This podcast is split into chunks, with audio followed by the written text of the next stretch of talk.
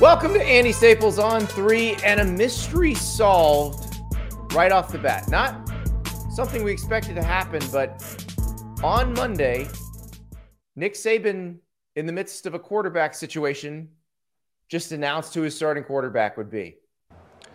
You know, from a quarterback standpoint, this is all I'm going to say about this. You know, Jalen really showed the leadership that I was looking for you know, during the game in terms of supporting his teammates and doing the things he needed to do.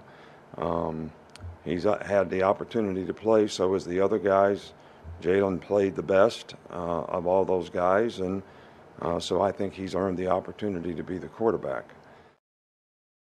So it's a Dear Andy show. I'm going to answer your questions later.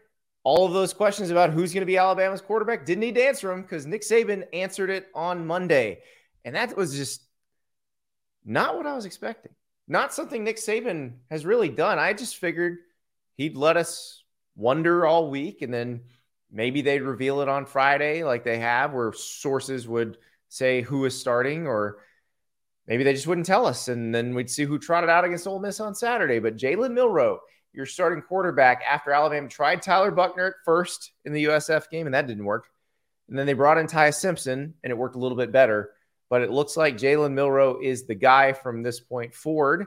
And we've talked about this a couple times now. There's an offense that can be run around Jalen Milroe where Alabama can be successful. It's not like he's incapable of running a good offense, but it didn't look like the offense they were running earlier in the season, especially in the Texas game, was designed for him. You know, they, they didn't see a lot of design quarterback runs, which – He's incredibly athletic. Probably something you could do and have a lot of success with. He's got a great deep ball. So, given the way Alabama's been running the ball, they, they were actually very successful doing that against USF. You have some read option where Milroe has a, the option to give it to the back or keep it himself. That's going to keep that defense honest. You could do some RPO stuff where he's got the option to give it to the back, keep it himself, or throw it. And then all of that can set up some of those deep shots because defense is going to have to come in and account for Milroe as a runner. So it's possible to do more with him than they have. And, and I think we're, we're going to see that because if they say this is the guy going forward, I imagine Nick Saban has said to Tommy Rees, all right, let us build this around his skill set, not around in case we put in Tyler Buchner or in case we play Ty Simpson. That's not the only thing that Nick Saban said, though. This was very interesting. So Lane Kiffin on Sunday night had a conference call with reporters, kind of going over the Georgia Tech game, looking ahead to the Alabama game. Lane has worked at Alabama before. Lots of the Ole Miss staff has worked around the SEC before. Kevin Steele, Alabama's defensive coordinators, worked around the SEC. Travaris Robinson, the cornerbacks coach at Alabama, he's worked at South Carolina. He's worked at Florida. He went to Auburn. He's worked at Auburn. So obviously, all these guys know each other. Lane Kiffin was watching some Alabama film on Sunday, and he noted something very interesting. So I will quote Lane Kiffin. There's no video of this. This was on a conference call, but this is what he said. We've been against Kevin a number of times. Worked with him at Alabama and against him at Auburn and LSU. There seems to have been a there seems like there's been a change there. I don't know what happened after the Texas game, but our guys watching the TV copy and schematically in this last game certainly seems like T Rob's now calling the defense. We played him before at South Carolina, so we're preparing accordingly for him calling the defense. He's done a good job too, and they've got really good players. That, of course, didn't go over well in Tuscaloosa. So Nick Saban, having heard that on Sunday, came back with this on Monday. Uh, on this other thing that I hear floating around out there, I'm sure you've seen the same reports that I've seen, is Kevin Steele is the defensive coordinator. Um, he has all the defensive coordinator responsibilities. Uh, the only thing that we tried to improve on from an administrative standpoint was – game day administration of getting the signals in quicker. All right, so that that's the only thing that you know we worked on together as a staff. The whole staff made a contribution to it, and I think it was a lot better in this game than it was in the Texas game. So that's the end of it, right? No, of course that's not the end of it because Lane Kiffin had his press conference on Monday. This one there is video of, and he got asked about what he said and then what Nick Saban said. And this was Lane's response. Lane, what did you see um, on film that led you to make the comment last night about Coach Robinson coaching their defense? Um, that was again. I was asked the question what was like going against Steele's defense, so I wasn't really trying to start this big thing. Um, we saw things on TV copy just where it was different, you know, of first off of what the play looked like, the calls and stuff, and then so we looked into that further, and then, I mean, ain't no secret. We kind of people in these buildings know each other, so obviously got some information that way too. So, you know, it just is what it is. Kind of like the quarterbacks. You know, you got to prepare for a different quarterback, prepare for a different play caller. So, we got a game film of that. I'm not sure whatever transpired after Texas, but um, we're gonna have our hands full no matter what. Lane Kiffin is not backing down off that statement, and his response was was pretty classic because, yeah, everybody in the SEC knows everybody else in the SEC. Everybody's worked at multiple schools in the SEC. There's so much cross pollination there. You're not going to be able to sneak something like that through, and people know, especially offensive play callers like Lane Kiffin, know what they're watching defensively and who they're watching because they've matched up against all these people. So, yet another wrinkle to a game that even though it's not amongst the highest ranked teams, that's that's Ohio State and, and Notre Dame, is one of the more intriguing ones this week. Even though Alabama's quarterback situation now is settled, it's still fascinating because you've got Pete Golding, the former Alabama defensive coordinator, coming back to Tuscaloosa with a chance to show, hey, you ran me out of here, but maybe I wasn't the problem. And then you've got Alabama with Jalen Milroe, who's going to be coming in saying, All right, now it's my offense, it's my team. We've been through all this. You've tried somebody else. Let's go. I cannot wait to watch this game. There is so much drama, and it doesn't look like it's going to abate anytime soon. And with Lane Kiffin just pick, pick, pick, pick, pick, pick, pick, pick, picking at Nick Saban, yeah, it's it's going to be fun. No idea how it's going to go down. No idea who's going to win, but it will be fun. In other news, Travis Hunter, Colorado two-way star receiver slash corner, he's going to be out for three to four weeks. Suffered a lacerated liver on that hit from Colorado State's Henry Blackburn. Lacerated liver sounds incredibly painful, but it sounds like if he heals up, recovers, he can be good to go later in the season. Unfortunately for Colorado, that means he's out for this week against Oregon. He's out next week against USC. As the schedule hits the hardest part, they will be without their best player. So takes a little bit of shine off that Colorado Oregon game, but glad he's going to be okay because that was a tough, tough watch on Saturday night, seeing him get hit and then finding out he's been sent to the hospital.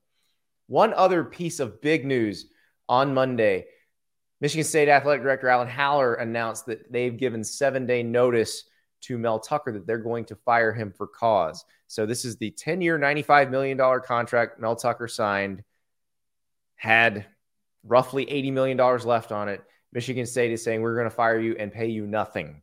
This sucker is going to court. So basically, right now, Mel Tucker has seven days to give them reason why they shouldn't fire him for cause and that he should be able to collect a buyout if they fire him my guess is Michigan State won't be satisfied by any reason he gives. They will fire him for cause on September 26th. And then I imagine this is going to court. This apparently does not affect the hearing that Mel Tucker is supposed to have in October. Remember, he's accused by Brenda Tracy, who was a person who comes in to various college football teams, speaks to them about how they treat women. She's a rape survivor. They had developed a relationship and she claims that he sexually harassed her over the phone. He claims they were having a consensual relationship and a consensual conversation. This thing is going to court because that is an awful lot of money to be leaving on the table. So we will see what happens going forward. There could be a lawsuit. It could be the next thing we see from Mel Tucker. But my guess is this is not quite over yet, even though it is very clear Mel Tucker will not be the coach at Michigan anymore, at Michigan State anymore. So we will find out what's next. Probably going to be messy, probably going to be nasty because there's, again, so much money involved. When we come back, though, we'll talk about the guys that are making themselves money this college football season by increasing their draft stock and by impressing the folks who run the Senior Bowl. Jim Nagy from the Senior Bowl will join us to talk about who he's seen, who impressed him, and who he's going to be looking at closely in this week's big matchups. We'll be right back with Jim.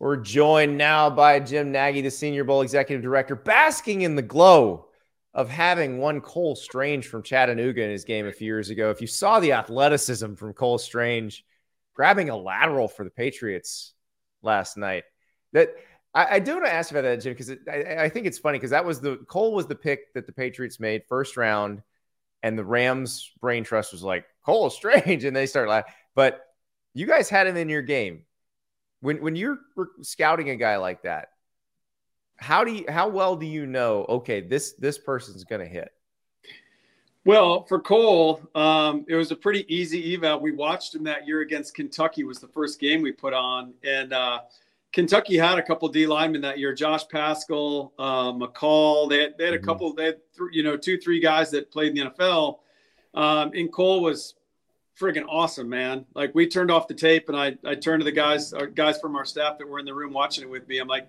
well, he's getting an invite to Mobile. We can throw on a couple other SoCon games just to say we did it. Uh, but this, this guy's getting invited. So he was easy. He was really easy to do. Would I, would I be saying, I'd be lying to you had I known when we watched him, he was going to be a first round draft pick. Uh, but he certainly looked like a day two guy when we watched him. And those guys are, those guys are always easy to do. So to see him doing what he did the other night, um, kind of a big man athlete move for him um, last night, but uh, yeah, really good player. His, his, best football is still way ahead of him. Uh, I think I think the Rams brain trust will end up uh, regretting their uh, their take when they uh, kind of snickered at that at that pick. Well, they don't like they don't like first round draft picks, so it's no big deal. But the you've got a huge week ahead. You got your scouts going everywhere. Uh, let's. I, I, just want to go through some of these matchups and and see who you guys are looking at. The the Notre Dame Ohio State one to me, I'm most curious about Notre Dame's offensive line versus Ohio State's defensive line. How many guys are you looking at in in that matchup alone? Well, you know, not many on the Notre Dame side, just because they're younger guys. They're, yeah. It's good. It's a good matchup, right? Um, but you know, on the on the Ohio State defensive line, they've got Hamilton. Um, you know, we're really looking at a bunch of their linebackers. So like Steele Chambers had a really good game this past week. Tommy Eichenberg. So we will be focused in on that box area for sure. Um, and then even like Lathan Ransom, the, the safety coming yeah. up, you know, inserting in the box. I mean, those are those are some of the guys on the Ohio State defense that we're really focused on. Uh, all four of those guys could end up with invites, so that'd be big. It's just not a huge year at Notre Dame um, in terms of volume. We've had a lot of those guys here over the years. Um, but in terms of like senior all star game eligible guys, it's just not a huge year for Notre Dame. Because they are so young up front, even though they're pretty good. Yeah. Sam Hartman's an interesting one, though, because he's, I, I don't know, super, super senior, super duper senior. What, I don't know what we call six year seniors, but uh, he, he's an interesting one, too. And where, where, he, where does he fit with, with these quarterbacks? Well, he's he's in that mix. We've talked about it. It's a huge class, right? I mean, there's so many of these guys came back for that extra COVID year, NIL year, whatever, whatever got them back. A lot of guys returned, and it's it's so far Sam's done everything he can do. Um, you know, we had a scout at the game a couple weeks ago against NC State. That was kind of his big first test um, coming off that Tennessee State and the Navy game. So um, he's played well. He's played well, but obviously not a situation like this with the Buckeyes coming into town. Uh, another huge prove it week for Sam. We'll be right back with more from Jim Nagy. But first, let me tell you about Rhoback. It's a big day for all the Rhoback endorsers. Jalen Milroe announced as Alabama's starting quarterback. Jalen Milroe is a Rhoback U athlete. So, congratulations to him. And hopefully, he will represent the brand very proudly. And, you know, maybe they beat Ole Miss. He comes out wearing that, wearing that little Rhodesian Ridgeback on his chest. I, am telling you, there's nothing more comfortable than a Rhoback performance hoodie. It is the softest garment I own. I have multiples of them, and they are incredible. But also, the polos, as you can see, look fantastic. They got shorts, they got joggers, you name it. Rhoback has it. You want to be active, you want to look great. Rhoback is the brand for you. So, how do you get Rhoback? You go to rhoback.com, you order those performance hoodies. Probably get two because one of them is going to get stolen. Get a couple polos. You'll look good anywhere you go. Get a Q zip. 20% off your first order if you use the code Staples. So that's rhoback.com. The promo code is Staples to get 20% off your first order. Go get it. Go be like Jalen Milroe. Get out there and seize the day in your Rhoback. Remember, rhoback.com. The code is Staples. So going out out west, we you know you guys were looking at Colorado and Colorado State last week. Now Colorado heads to Oregon. Uh, I'm interested in, in, in the Ducks. They've got some older guys that seem like uh, they've been there for like Brandon Dorlus feels like he has played at Oregon since Chip Kelly coached there. Yeah, and he's he's a guy that we invited to the Senior Bowl last year. Um, that ended up going back. I mean, we had a number of defensive linemen: Fabian Lovett from Florida State, uh, Ruke Orhorhoro and Tyler Davis from Clemson. All these guys had accepted invites to play in the Senior Bowl, and and again, it's just a different landscape now with NIL. Um, all these guys got paid to go back, and uh, great for them. But uh, yeah, Brandon's a guy that that uh, we've had our eyes on. We've liked him for a long time. He's got inside pass rush ability. His his weight's kind of fluctuated a little bit. Um, you know, it looks like he's back up to where he was two years ago. Last year, it looked like he slimmed down a little bit when Dan Lanning came in, it, it seems like they had him cut weight a little bit. Um, but a really good football player. He can impact you on all three downs. Um, you know, we're looking at Jordan Burch, who's a transfer from South Carolina, who, who finally got himself a sack this week. So, um, and then Popo. Um, there's there's there's like three guys on that Oregon defensive line that uh, we'll have our eyes on. Well, and, and Burch is an interesting one because a former five star recruit went to South Carolina, did not really light the world on fire at South Carolina, but how, how does he look in Dan Lanning's defense? Well, he's one of those guys that even going back to South Carolina, now you grade the flashes and you see why he was a five star because there's there's a lot of talent in that body, as scouts like to say. Uh, explosive, athletic, um, and it's just putting it together and being more consistent. You know, so I, you know, I I know when he was coming out of high school, Georgia was kind of kind of the runner up uh, behind the Gamecocks in that recruiting process, and that's why Dan Lanning ended up with him, you know, because I think he stayed on him, maintained that relationship, which everyone in college football is doing these days. It's not the worst thing to come in number two right now in recruiting because that's usually where guys end up uh, if they jump in the portal. So, uh, you know, we haven't watched too much Oregon early tape because they really haven't played anybody yet. So mm-hmm. this will uh, this will be a big first test with uh, with our guys out there watching them. Well, and then you get into the SEC and and Ole Miss, Alabama. All we keep talking about is, is who's going to play quarterback for Alabama. Nick Saban uh, solved that mystery today, and now he and Lane are going back and forth about who's calling defensive plays. But let, us talk about the, the, the players on the field. Who who are you excited to see from Alabama? You know, to to compare this tape to the Texas game. Well, probably Malachi Moore. Uh, you know, he's a guy that one guy in the secondary that has played a lot of football with Kool Aid McKinstry. Other than that, they lost all those guys from a year ago. They've got they've got four guys from the secondary on NFL rosters right now. But but you know, Malachi came up with that big pick against USF, really critical play this past week. Um, and he showed up in that Texas game that I was at. So, uh, you know, he's going to be a guy we're going to be looking at. Um, I think Chris Braswell showed up in the in this USF game. Um, at least on the stat sheet. So I'm looking forward to watching that later this week. And then then when you flip it over on the Ole Miss side, we you know we had the most players of any school. Ole Miss had 20 players on the watch list, and, and a lot wow. of those guys were a lot of those guys were transfers. So we kind of stayed in the boat with some of them. That's why they you know 20 looks like a really bloated number. Um, but again, some of those guys are starting to shake out. You know, you look at, at Tre Harris week one, uh, the receiver transfer from from La Tech had four touchdowns, broke the school record, right? So that was a big one. And then this week with uh, Judkins being down at, at running back, we're, we're getting to see Ulysses Bentley. Um, and he had a big game this past week against Georgia Tech with a couple touchdowns. And, and that forced us to go back this morning and watch some of the SMU tape when he was a young guy. And he came out of high school with 900 plus yards as a true freshman at, at SMU and some really good tape. We're talking about a, a high end athlete that can really run um, the gear is noticeable when you put on the tape. So some of those Ole Miss guys, some of those transfer guys are starting to shake out. Well, and one other transfer guy I'm curious about is Isaac Ukwu, who was a very good pass rusher for James Madison last year. he's gone to Ole Miss trying to raise his draft stock. What, what have you seen from him so far? Again, they haven't, you know, they haven't played a lot. They they had that big matchup against Tulane. Um, yeah. Other than that, we're waiting for a lot of the SEC tape to roll in. I mean, it's yeah. You can, from a scout's perspective, um, what they're trying to do right now is really focus on small school tape because all those mm-hmm. schools are playing up. Yeah. And you're really not focusing too much on the big schools till they get in conference play. So well, that's kind of what it's kind of how we've we, have we have treated a lot of these big schools. So haven't seen a lot there yet. Uh, but again, we'll have someone at the game in Tuscaloosa this weekend, keeping close eyes on them. Who who have you really like? You, you mentioned the small school guys playing up. Who uh, out of those guys have, have kind of caught your eye in the last few weeks? Well, you know, it wasn't like a play up game, but we had we we had uh, a scout up at the Yale game this weekend against Holy Cross, and uh, mm-hmm. and I'm going to butcher Kieran's last name. Um, I don't want to do it to him, man. I have to learn his name because right now he's our he's their left tackle for for for Yale.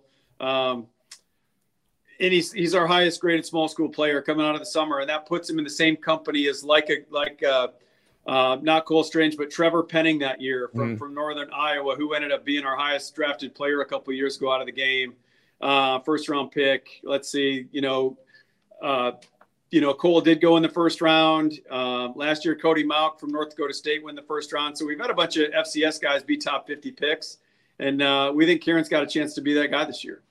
Well, it, and interesting if if you know Yale Harvard if you get him matched up on on Thor Griffith at all. Thor. Thor's more of an interior guy, but you never know. We had Thor on the show. That guy is wow. maybe so, like a maybe like a backside cutoff block or something. I yeah. But yeah, well, that'll, that'll test Kieran's athleticism. like, yeah, I saw you. I saw your interview with Cole, man, or uh, with Thor. That was awesome.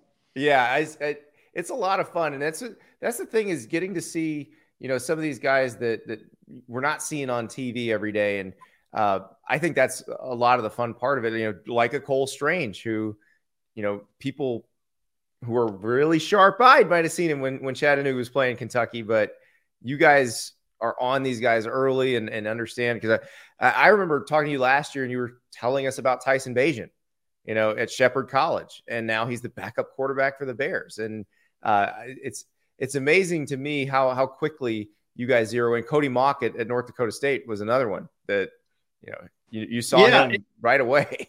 Yeah, it's been a huge part of the Senior Bowl's history, Andy, for a long time. And uh, you know, unfortunately, I, I think some of that might be going away a little bit just because of NIL. I think in, in portal, I think we're seeing mm-hmm. guys go up and want to test themselves for that senior year. Maybe maybe make a little NIL money, you know, uh, at the same time. So so we'll see. But there's some there's some young guys popping, man. We were uh, we were at a game at Campbell University this weekend um, for a bit for a big corner that's got 34 inch arms. I posted a video of that the other day. I mean, that's some of the freakishly longest arms I've ever seen um, on a cornerback. Uh, he was a transfer from Central Connecticut State. So yeah, we're on a bunch of these small school guys, and it, and it is. It, it makes it a lot of fun. Um, when you see him play up too, I mean, then you really get a feel for okay, this is this is a real guy. We're not just dealing with a good small school player. One other SEC game that, that I, I wanted to mention because uh, you you were at Auburn last week, and uh, they're going to play Texas A&M this week. And, and you mentioned on you tweeted about Jaylin Simpson, their free safety. He's got interceptions in, in each of the first three games. What what can he do with you know for this defense and and for himself the rest of this SEC schedule? Yeah, it's pretty topical. You asked me that question. I just got done watching him upstairs like an hour ago. Uh, you know, he's not the biggest guy. He's like 5'11, 5'11 and a half, about 180 pounds, uh, but a high end athlete. I posted some of those, those video clips of him dunking today. Um, someone on the staff up there, good buddy of mine, Trovon Reed. Uh, oh, yeah. Yeah. So we, we got him as a free agent when I was with the Seahawks. And uh, man, he's like a, like a son to me. I love him. And he sent me those, sent me those pictures of, uh, of Jaelyn Duncan. So you're talking about a guy that's going to blow up the combine. You see the range. He's got true center field skills um, and probably athletic enough to play some nickel. And I think that's what a lot of teams right now are looking for that that nickel free um, type of type of player. And they've got so many good ones. So like last year, we talked about guys that went back to school. We invited Nehemiah Pritchett and DJ James who play on the outside. We love Keionte Scott who plays the nickel, who looks like he's going to be out for a couple weeks. Then you then now you had Simpson into the mix. Um, and Eugene Asante at linebacker. I watched him the other day. Oh, he He's, was unbelievable he, against Cal. Unbelievable against Cal. And to think that he was on the bench last year and on the scout team Um, crazy to think because right, like they had Owen Pappoe a year ago it, it, as an off the ball linebacker who was the fastest guy at last year's combine. Eugene Asante is every bit as fast on tape, and he's a more natural football player than Owen Pappoe was. And this guy didn't even play; like wasn't even on our watch list. Um, wow. So there's uh, there's some pieces on that on that defense. You've got uh, you've got Rogers, the big D tackle coming over from Kentucky. Um, you know uh, the Jones kid coming over from Oregon on the at the defensive line. So uh, it'll be interesting to see if it all clicks for Auburn. You know they're they're still patching that thing together with all these new faces and new coaches. Uh, but there's certainly some parts. Yeah, they'll they'll give you some good tape to watch from College Station and enjoy all these games as conference play starts to hit and you you start getting maybe that valuable tape for the for the big school guys. Jim, thank you so much. Yeah, Andy, thanks, man. It's uh, it's going to be a busy weekend. We're going to be inviting players like in four or five weeks, so uh, it's uh, it's it's busy. Here we are. Can't wait. This is going to be so much fun. Thank you, Jim. Thanks, Andy. It's now the time of the week where you guys take over the show. It is Dear Andy, and your questions this week, I got to tell you, out freaking standing. We start, as we usually do, with Nathan in Jerusalem. Dear Andy, a few weeks ago, you gave us your predictions for the season who would win each conference, who would make the playoffs, and so on. But after a few weeks with so much insanity happening, I wanted to ask you a slightly different question. What is the craziest possible outcome within reason for each conference and the playoffs? So, for instance, Duke wins the ACC, Ole Miss wins the SEC, uh, Kansas comes out of nowhere and wins the Big 12. Things that could rationally happen, but no one is expecting, a la TCU last year. What do you think is the insanity scenario? The craziest possible outcome, the one that would blow everything out of the water, it should be obvious at this point it would be Colorado winning the Pac 12 and going to the playoff. Because if you can have The Rock and Lil Wayne and Deion's mom and everybody there for Colorado State, what is it going to look like when you're about to play a playoff semifinal in the freaking Rose Bowl? That would just take the sports media landscape off its axis. It would be incredible. That would be the craziest one. Now, obviously, we will have a lot better idea how realistic that is after Colorado plays Oregon. It may be that it's not realistic at all. But if you'd asked me before they played this season, will you be considering them potential Pac 12 contenders or considering them to even be on the same field as Oregon and USC? I'd have been like, eh, probably not. But given what we've seen so far, sure. Why not? Now, Travis Hunter is out. So it's going to make it pretty tough. I probably wasn't going to be picking Colorado to win that game anyway. And I probably wouldn't have picked them to win the Pac 12 anyway. But you're asking what the craziest scenario that would be crazy because it would require them to run through an incredibly deep Pac 12.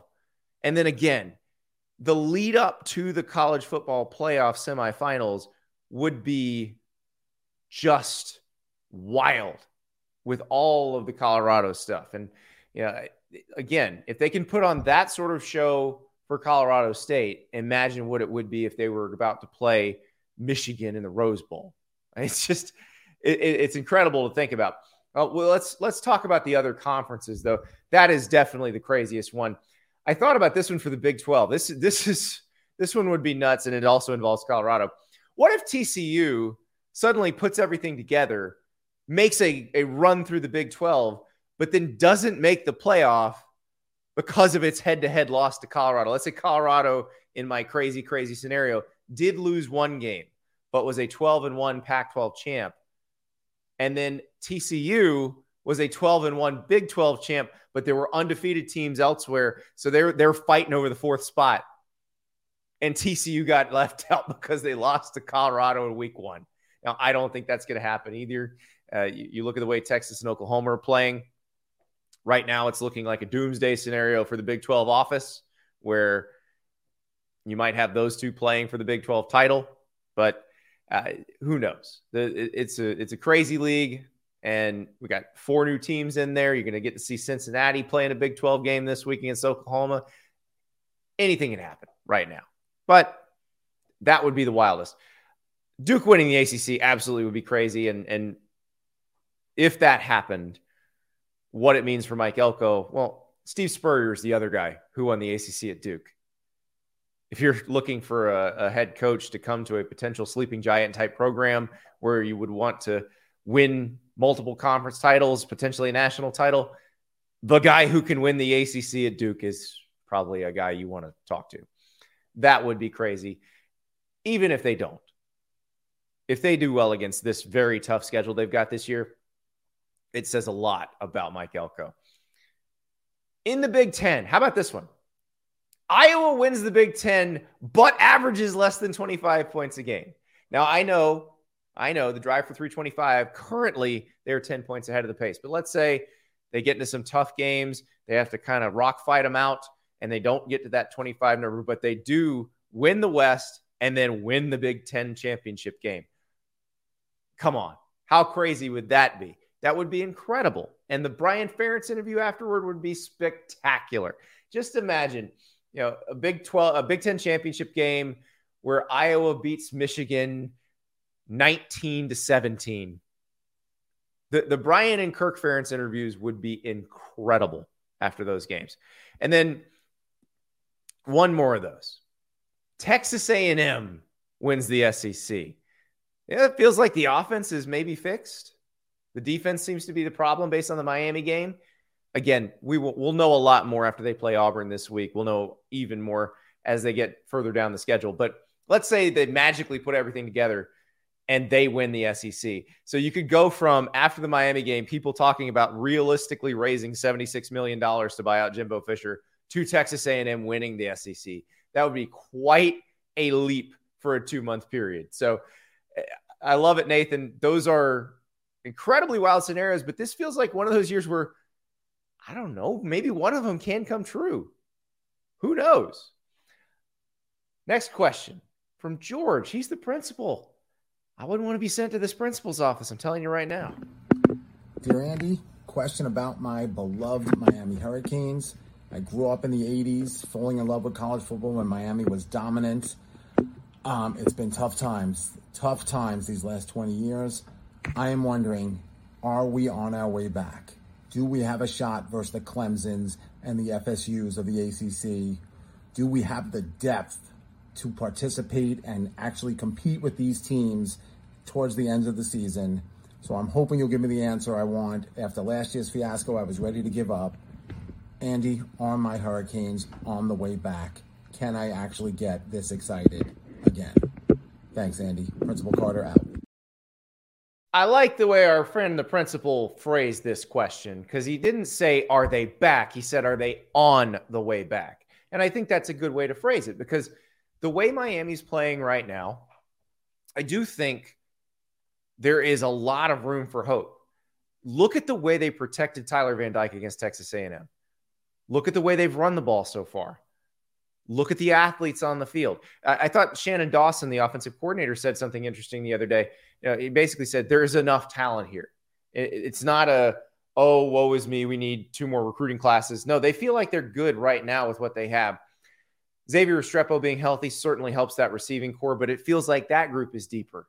We, we, we know about their offensive line recruiting. We know Francis Mauigoa is starting right tackle. Samson Okunlola is not a starter right now, but that's potentially another five star freshman who could wind up playing a role, especially if somebody gets dinged up and they need to bring him in. They're playing a lot of guys early in the Miami of Ohio game, the Bethune Cookman game. They got to play some guys early. I think that helps. Uh, they'll be playing Temple. They'll be playing Georgia Tech before they get to the the really rough stretch where they play at North Carolina and then Clemson comes to Miami. So I think they'll have had a bunch of players with a bunch of reps at that point where if somebody goes down, I don't think you'll feel that uncomfortable bringing in the backup and putting him in the game because they'll have played some. And we'll see if if they can get enough people into the game against Temple and Tech. But I, I do think those are games they should win too. And then you go to Chapel Hill for a game that, that could be between two teams that are playing down the stretch for a berth in the ACC championship game. Uh, the what we've seen uh, from North Carolina, from Clemson so far, it looks like Miami can certainly play with those teams. Florida State, we'll see. We'll see. They they got blown out by Florida State last year, and Florida State obviously has that win against LSU, is one of the best ones in the country so far. But the thing about that game is it's so late in the season. A lot of these younger players from Miami will be a lot more seasoned by that point. They'll play a lot of football. So there's a chance that they're still in the mix for the ACC title game at that point. And the way the ACC set up this year, we don't know. I mean, if Miami were to win against North Carolina and Clemson, or to even split those two, Miami and Florida State might be playing the first of two games against one another this year. I know that probably is a little bit getting the cart ahead of the horse. They've, they've still got to show that they can do this consistently. But I do think the reason for optimism is legitimate with Miami. I, I like it when teams severely upgrade their offensive line. you know, that sort of thing travels. And Miami's done that. And you know that Mario Cristobal seems pretty confident, not just in the group that's starting, but in some of the guys they have as reserves. So if they were to get dinged up a little bit, it feels like that group would still be pretty good. And that's something that a lot of teams just can't say. So, yeah, Principal George, by all means, get excited. And again, I like the way I like you. You're taking a measured response to this. You're not saying they're back, you're saying they're on the way to being back. And I think that is exactly right. Next question from Ryan. This is a good one. Because if you listen to the old show, my co-host Ari Wasserman and I, we had a theory about, you know, you have to be pretty good looking to be a good quarterback. You need to be an attractive human being to be a good quarterback. Also, doesn't hurt if your coach is good looking. So Ryan brings up this question Is Sam Hartman and Marcus Freeman the best looking quarterback coach duo in America? Ryan, there's no question. Notre Dame's duo of Sam Hartman and Marcus Freeman, the number one quarterback coach handsome duo, the handsomest quarterback and coach combo in America. I don't even know if it's close. And Sam Hartman with the beard, I, that, that's a good look for him. And then Marcus Freeman, nobody fills out a Q-zip like Marcus Freeman. Nobody. Rhoback needs to make a special one for Marcus Freeman that I don't know if he's allowed to wear it because of Notre Dame's apparel deals, but promise it would sell a lot of Q-zips. So who else is even close is the question because these two, again, very handsome. I don't know if that helps them beat Ohio State but it probably should. The other duos I considered in this one, interestingly enough, all in the Pac-12. I don't. It's a it's a very good looking conference. It may be going away, but it's going to go away and leave a leave a beautiful corpse. So, Caleb Williams and Lincoln Riley at USC. Caleb Williams very photogenic. You see him in all the commercials. Lincoln Riley is a good looking head coach. And the as a bonus to this, remember the analyst working with the quarterbacks at USC is Cliff Kingsbury. So there's a whole lot of handsome going on in Troy.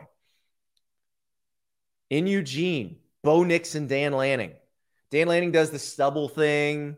He, he kind of lo- he looks younger than he is. He's pretty young as it is, but he looks even younger. And then Bo Nix is kind of like central casting quarterback look and Instagram influencer look maybe but eh, he could have been in a boy band too. I don't know if he can sing, but definitely a good looking duo. And then at Utah, now Cam Rising's been hurt. He's coming back from the injury, but since Cam, I'm not talking about Cam Rising at Texas. I'm talking about since since Cam Rising grew the hair out because he realized I've got a look that works for me. Cam Rising, Kyle Whittingham is a very handsome duo. Kyle Whittingham, I finally figured out who Kyle Whittingham is because I couldn't figure out who he reminded me of. And I was sitting there after the Pac 12 championship game last year. We were waiting on Kyle Whittingham to come in for his press conference. And I was watching video of him taking the, the mic on the field as they, they presented him the trophy. And it occurred to me, he looks like Sylvester Stallone since he's grown the hair out and Stallone has gone gray. Like you put them side by side, the it's not perfect. They're not ideally identical in the face, but like the the body type, both of them are jacked. And then the, the longer haired Whittingham gives off Stallone vibes. Kyle Whittingham, underrated, handsome coach. uh, Cam Rising, once he grew the hair out, I'm telling you, maybe that's why they've won two Pac 12 titles in a row. Maybe it's just all the handsome. We move from handsomeness and happiness to existential dread. Our friend Bo is a Mississippi State fan. He watched the LSU game. He came away with some questions. Dear Andy, week three. Got some Mississippi State questions. Uh, many fans and many pundits, the most vocal of this group anyway, are calling for Will Rogers to be benched. Will Rogers, the starting quarterback, holds the record for most passing yards at Mississippi State. Uh, it's top five all-time SEC. And this being his senior year, he was supposed to only pad his stats, but things are not going uh, as planned. Uh, so they're calling for him to be benched and trying Michael Wright to back up. Are these people being stupid?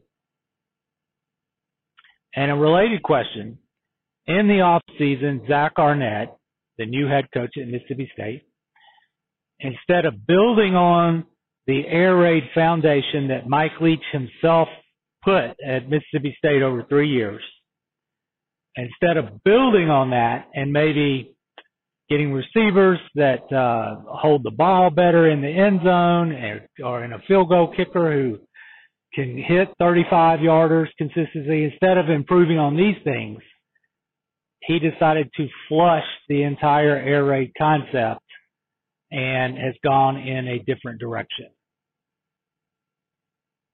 Was Zach Arnett being stupid when he did this? And before I go, quick shout out to Colorado State, who ran the ball or moved the ball up and down the field on a Power Five opponent with NFL talent, and yet uh, they scored some points and almost pulled out a win. Thank you. All right, Bo. I like that Bo just goes, Is this stupid or not? For both of his major questions. So we'll start with the question about Will Rogers, but I think both of these questions are related. You know, Will Rogers was a very good quarterback in the air raid. He may not be a, a good fit for the offense they're running now under Kevin Barbay. I don't know how much better a fit that that Michael Wright is because we've seen Michael Wright. He's a very good runner. We saw him at Vanderbilt. There's a reason they went with AJ Swann instead. They, they thought he was a better thrower. Will Rogers probably the, the you know definitely the better thrower of these two. So we'll talk about the offense itself because the quarterback situation that's more of a just what you prefer at this point. But Will, but Michael Wright is definitely more mobile, and if Mississippi State is struggling to protect Will Rogers, then perhaps that's your answer. But you've got to just like we've talked about with Alabama, if Alabama wanted to start Jalen Milroe, there's a better way to do that. There's a better set of play calls you can run compared to what they were running, and we'll see if they do that going forward. But same thing with with this, you change the way you call the game if you go to Wright. But as far as the offense in general, so Zach Arnett gets the job. Obviously, a horrible circumstance because Mike Leach passed away. Zach Arnett gets the job and is told, "This is your program now. Do with do with it what you will. We trust you." The thing is, you're either going to run the air raid or you're not.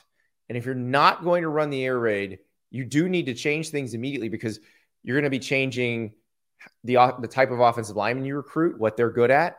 You're going to be recruiting tight ends because the pure air raid doesn't really use those. You're going to be recruiting different types of receivers, different types of quarterbacks. It's not a quick transition. It's not maybe not as drastic a transition as going from the triple option to something more conventional, but it is still a big transition. So if you're going to do that, you do that immediately. do it in year one. You don't just sort of because you can't be half in the air raid and half out. So that decision by Zach Arnett it makes sense why you would do that. You wouldn't want to sit around and kind of halfway run the air raid for a year or two. You're going to have to deal with these growing pains at some point. You know, air raid offensive linemen pretty much exclusively working backward. They're pass setting almost every play. Uh, when they are run blocking, it's usually coming out of a two point stance. It's it's kind of an inside zone. there's definitely more technique work that, that is done with different offenses that maybe those particular linemen aren't as equipped for. So there will be a serious adjustment period that you have to deal with. And if you're if you're Zach Arnett, you'd rather deal with that in year one, where you say, look, it was year one. Let me get these guys in here who I recruited to run this offense that I hired Kevin Barbay to run. You can kind of get away with it now.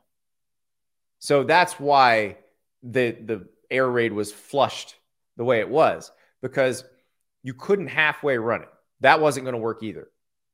So you can either build up to running the offense that you want with the kind of players that you want, which with the transfer portal, you should be able to do that by next year. It's reasonable to expect you to, get, to do that by next year. But you have that kind of cushion slash excuse built in that, hey, this was going to take a minute to adjust to. So don't kill us if we don't have the best season this year. Don't don't don't start putting us on the hot seat because the offense is slow to to get going. The offense will be there next year because we'll have the, the personnel to run it the way we want to next year. That that's what you're saying if you're Zach Arnett right now. But it's it's a tough situation because that was not obviously a planned coaching handoff. It wasn't like Mike Leach retired. It wasn't like anybody was planning on this. Everybody thought Mike Leach would be the coach this year, and then he passed away. So it's a tough situation for Mississippi State, the program, for the fans, because there was always going to be this adjustment when Mike Leach wasn't the coach anymore, unless you went out and hired an air raid coach, which probably weren't going to do. So it sucks that you got to go through this right now, but it is probably I mean, it was inevitable. You were going to have to go through it. And so you're going to have to deal with it this year. And hopefully the offense gets better as, as they get used to running it. You know, I'd say the defense probably needs to be better anyway. The defense giving up a million passing yards to Jayden Daniels and, and Malik Nabers. I think that was your bigger problem against LSU. So I know it's frustrating, but it could be more frustrating. And with that, we go to a question from Nick. Nick's an Oklahoma State fan. So let's read what Nick uh, Nick wrote. Depressed Oklahoma State grad and fan here. I feel like I'm watching our program imploding right now. The funny thing is, I've seen many of us that followed Oklahoma State football have seen this coming from a long ways out. You have a coach that is incredibly stubborn, an offense led by an inept and first time offensive coordinator that has led a regressing that has led regressing offenses in each of his four years, both in yards per play and scoring per game, and a D3 defensive coordinator. Combine that with recruiting classes in the 50s and 60s and poor NIL usage, and it creates a recipe for disaster. My question to you is what can Oklahoma State realistically do at this point to salvage the football program? Does Mike Gundy need to make in season firings of his friends at OC and O line? Does the AD need to interject? Is Gundy going to hold all of us hostage until he can finish coaching his son and we can continue this downhill plummet? Please help. So this one was always going to be an interesting one because if you watched Oklahoma State over the, the course of the past couple years, it's become increasingly clear Mike Gundy probably isn't built for this type of college football environment. He was incredible for most of his career. And I don't, I, I'm not, that's not hyperbole. Mike Gundy at Oklahoma State is on par with, say, Bill Snyder at Kansas State in terms of the job he did, the difficulty of the job versus the results that he got. He did an amazing job for all of that time. But in the era of NIL and the era of the free transfer where you can play right away, I'm not sure that the way Mike Gundy does it is going to work. Perhaps he can change, but he's seemed pretty steadfast that he does not want to change that much. So I don't know that, that that's a possibility. But the thing about it is the way that, that Oklahoma State has set up his contract, he's going to coach there for as long as he wants. He has to decide, I don't want to do this anymore. Because here's how, how here's how his contract works a five year deal, perpetual rollover. So it, every year a fifth year adds to the contract. Right now, the buyout is 75% of the remaining total. So, whatever year it is, you're talking about a shade under $26 million, and it goes up as the, the salary goes up each year. That is a lot of money. A lot of money. And remember, Oklahoma State is not moving to the SEC or the Big Ten. They're not getting a massive extra windfall. The, the money they're getting in the Big 12 is kind of an incremental increase uh, to what they've already been getting. So, unless somebody with really deep pockets wants to step up and foot that bill, it's going to be very tough. So, Mike Gundy just has to decide what he wants to do. Does he want to keep coaching in an era when maybe he's not the best suited for it? Does he want to change to make himself better suited for it? Or does he want to say, hey, I've done everything I can do here. I had a great run. I'm going to go enjoy life. It's it's his choice. It really is because the way the contract is set up, I, I don't see how anybody's going to make the choice for him. It would require, again, somebody with a pretty hefty bank account to write a really, really big set of checks. So that's sort of the problem right now at Oklahoma State is Mike Gundy has to decide what he wants the program to be. And you know, it, it probably will take a little bit of adjustment if he wants to keep going, if they want to keep being successful, they can't have some of the best players on their team hitting the portal every year they need to find out a way to make them want to stay, whether that's through NIL, whether that's through the culture of the program, probably a little bit of both. But it would have to be different for them to turn this around. That game against South Alabama, like Nick said, a lot of Oklahoma State fans saw that coming. They've been warning about this for a couple of years, and there isn't much you can do at this point. The, the roster is what it is.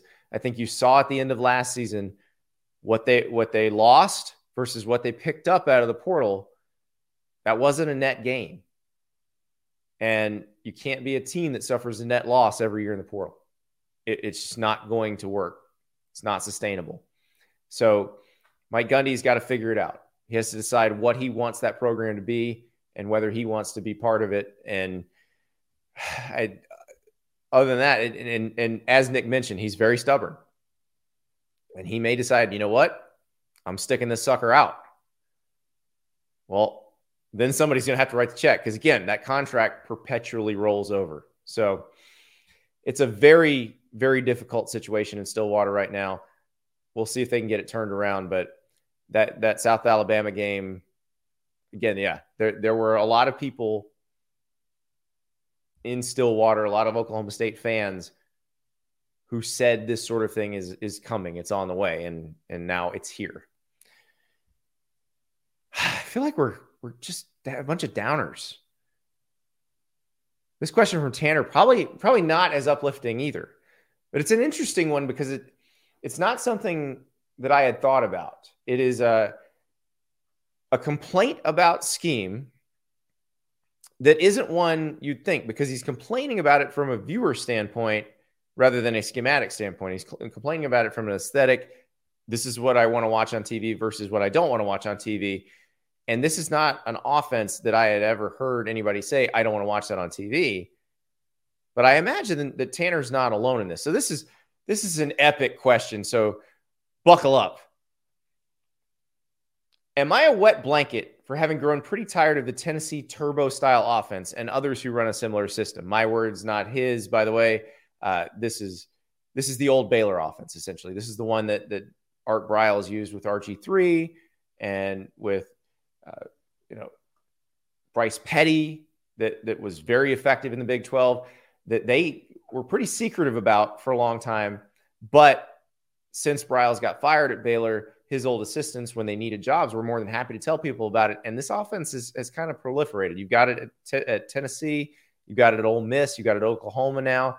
It, it's at Syracuse, or was it Syracuse? Dino Babers has kind of messed around with some stuff. Colorado is running a version of it.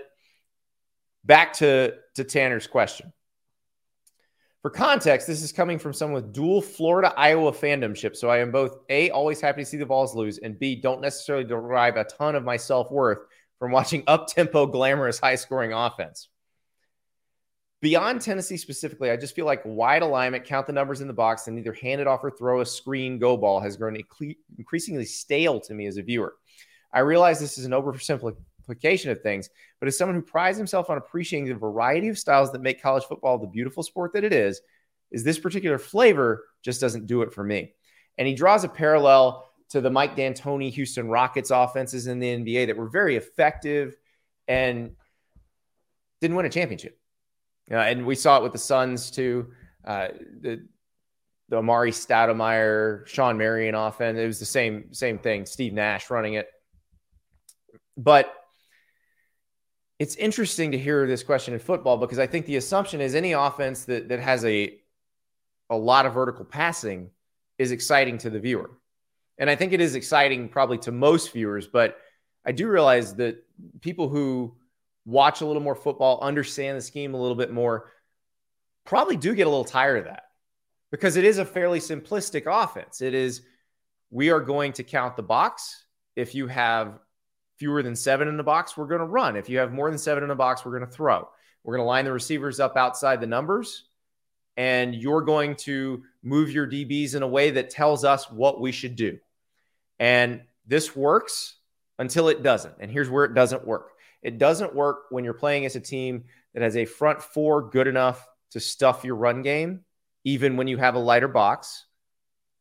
It doesn't work when you have DBs that are good enough to tackle in the open field and can grab you as soon as you catch the ball instead of letting you break a tackle and, and get some YAC yards. Because if they cover the, the severe vertical threats, then they're not getting beat deep for a touchdown. And then you've got to check it down. And if they tackle you after you check it down, you might gain six yards, but then your quarterback might be off target the next time, or the receiver might drop the ball. Ultimately, that ends up in a punt. So that's what Georgia did to Tennessee last year. What Florida did to Tennessee is they they stopped the run, and once the run was stopped, Tennessee couldn't get in rhythm passing the ball. You know, they they hit a long touchdown early in the game, they didn't really get vertical again until late. That they had the the long touchdown to Bru McCoy, and then they were just trying to take shots into the end zone. And you kind of wonder, okay, why didn't they mix this up more in the middle of the game? Why not in the second and third quarter when they were either falling behind or trying to come back? Why didn't they mix this up more when they had time where you could throw underneath, throw vertical, throw underneath? But the problem is, again, in this offense, you're running when you're supposed to run. Like you count the box, you run. If that doesn't work, you're behind the chains, and then the defense can cover all your receiver. They can, you know, they know you have to throw now, and so they'll rush three and drop eight, or they rush four and drop seven, and it just becomes a very difficult situation. And it's a difficult defense to defend, or excuse me, a different offense to defend when that run game is working. You know, I think Ole Miss Alabama will be a good example of this this week. If Ole Miss can run the ball, they have a very good chance of moving the ball effectively against Alabama and scoring a bunch of points. If Alabama's D line is dominant without a lot of extra help from somebody coming down in the box, then it's going to be very tough for Ole Miss. And they're going to get put in these second and long, third and long situations where you don't see the same kind of defense. And so you know, the, the way it works the best is you run the ball, run a, run again, get them tired. They come up, put a safety further down, throw over the top, go real fast up the line of scrimmage, run it again. Those are 10 free yards. You're probably in the end zone by this point. Like that's how you do that. You you get them get them very tired very fast. But as Tanner points out, it's not as schematically complex as people think. And you kind of see that after a while. And you also, I think, because it's proliferated, more defenses have figured out how to stop it better than they always than they ever did. Because when when it was just Baylor running it, you only saw it once a year, and it was very tough to stop for most of those defenses. Now you may see it depending on your schedule two and three times a year. All of a sudden, that changes the math on it. So I, I'm, I'm with you. I, but the thing is, the way football tends to evolve. So Austin Armstrong is Florida's first year defensive coordinator, did a really good job stopping Tennessee's offense on Saturday night. You're seeing more defensive coordinators who know how to stop this offense. It's going to require them to tweak it more. It's going to require them to do different things. You know, I'll take you back to the air raid question we just got. You know, Lincoln Riley is an air raid guy. He's a Mike Leach disciple but what he runs looks nothing like what Leach runs because they had to evolve it. They had to do something different. And when Lincoln Riley was at Oklahoma, he took what he had, which was some pretty good offensive linemen and some really good backs, and said, you know what? We are going to add some gap scheme running to this offense, and it's going to be on another planet. Defensively, you're going to have to prepare very differently for this than you will if you're playing a pure air raid team. And so I think that's what's going to happen is you're going to see different evolutions of this offense. So you're seeing it now already with what Lane Kiffin's doing at Ole Miss, but you will see this evolve into into other things, and also somebody else will come up with something that is the magic bullet for a minute, and then defenses will adjust. So I think the good news for Tanner is that this is going to keep evolving, and because the defensive coordinators are starting to catch up with this one, it's probably not going to proliferate much more. You're probably not going to see that many more teams running it because, again, the other side's caught up. So now you're going to see evolutions of it or whatever the next new thing is. So you might like that better. I, I keep bringing up like Jamey Chadwell's offense. He's at Liberty now. He was at Coastal Carolina. It's a triple option based passing offense which is unusual. And if it keeps working, like it seems to be at Liberty so far, they're undefeated, then you'll probably see people trying to steal that, trying to to do a version their own version of that. Don't worry. It's it, it all comes back around. And and you said you have dual citizenship in the in the Florida and Iowa fan bases. Those actually probably overlap more than you think right now in terms of of what they want to be offensively. Florida wants to control the ball on the ground. What you saw on Saturday was actually what Billy Napier would like to do most games. So I think you, you will probably like that brand of football. And here's the thing let's say that works. Let's say Billy Napier continues to recruit well and that becomes a, successful way of moving the ball at Florida. Well, somebody will probably copy that too. So don't worry. There will be schematic diversity in college football forever because there's just too many teams and too many people trying to solve whatever the hot offense of the day is. It gets solved and then things change again. So don't worry. If you don't like that offense, somebody else will have to come up with something else very soon. Our final question comes from Justin, and it's a football question, and then a second question that, that we'll save for our extra point. But the football piece of it, so far into the early stretches of the season, could the case be made that the Pac 12 is the deepest conference so far? Yes. I think we can absolutely make that case. Now, I don't know if we'll be able to continue to make that case, but what the Pac 12 did this year, as opposed to many past years, is the Pac 12 went out and won non conference games. That's the difference. Is you saw Pac 12 teams like, you know, you saw Oregon go to Texas Tech and win. Like, they have not been able to do that in the past. Now, last year it was Oregon against Georgia. If you put Oregon against Georgia this year, it probably would have been a Georgia win too. But when USC plays Notre Dame this year, USC could win that game. USC won that game last year. So the the marquee matchups, Washington beating Michigan State each of the past two years, that stuff matters. That stuff matters in terms of conference superiority. Even Oregon State beating San Diego State this past weekend is a big deal because San Diego State gave a lot of Pac 12 teams trouble over the past few years. So, Oregon State beating them, another good sign. And I will tell you right now, let's look at the depth of the Pac 12. Who do we think right now could legitimately compete for the conference title? I, I would say it's USC, Utah, Washington, and Oregon. I feel very good about all four of those being potential Pac 12 champions. Who else could be in the mix for potentially making the Pac 12 championship game? I think UCLA is one we'd think about there. Oregon State is another one. They're very good up front. DJ Uiagalelei seems to be doing fine at quarterback. That team seems built for like if you get them in a bad weather game in November, they're going to be really tough to deal with because they can run the ball. So Washington State is undefeated right now. They beat Wisconsin out of conference. That's a lot of good teams. It's a very exciting time in the Pac 12. Like that Oregon State Washington State game, the Utah UCLA game this week, those look awesome. And then we've got Colorado, we've got the Coach Prime factor. I didn't mention them with that other group, but I think we can put Colorado in with that group of, of maybe non title contenders that can beat you on a given day. And that's not a place I thought they'd be this year, but it is definitely where they are. So I just, I'm so excited to see this conference race play out. Like, the, again, Utah UCLA is going to be a fun, fun game this weekend. And there's a very good chance one of those teams is going to wind up in the Pac 12 championship game. I, I can't wait to see USC get to play some of these better teams. I can't wait to see USC play Notre Dame.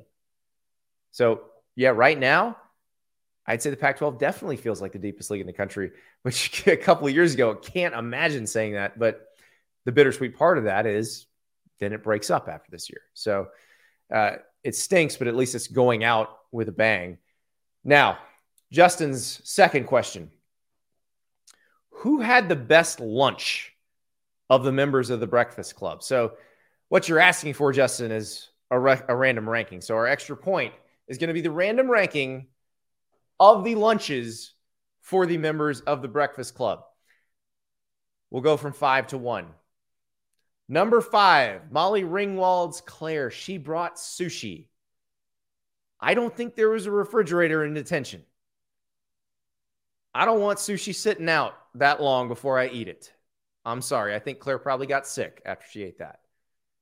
Number four, Judd Nelson's Bender. Him bringing lunch. Did not bring lunch. The reason he's putting his fist up at the end of the movie is because he knows he's going to get something to eat. But it's still better than getting sick off warm sushi. Number three, Anthony Michael Hall's Brian.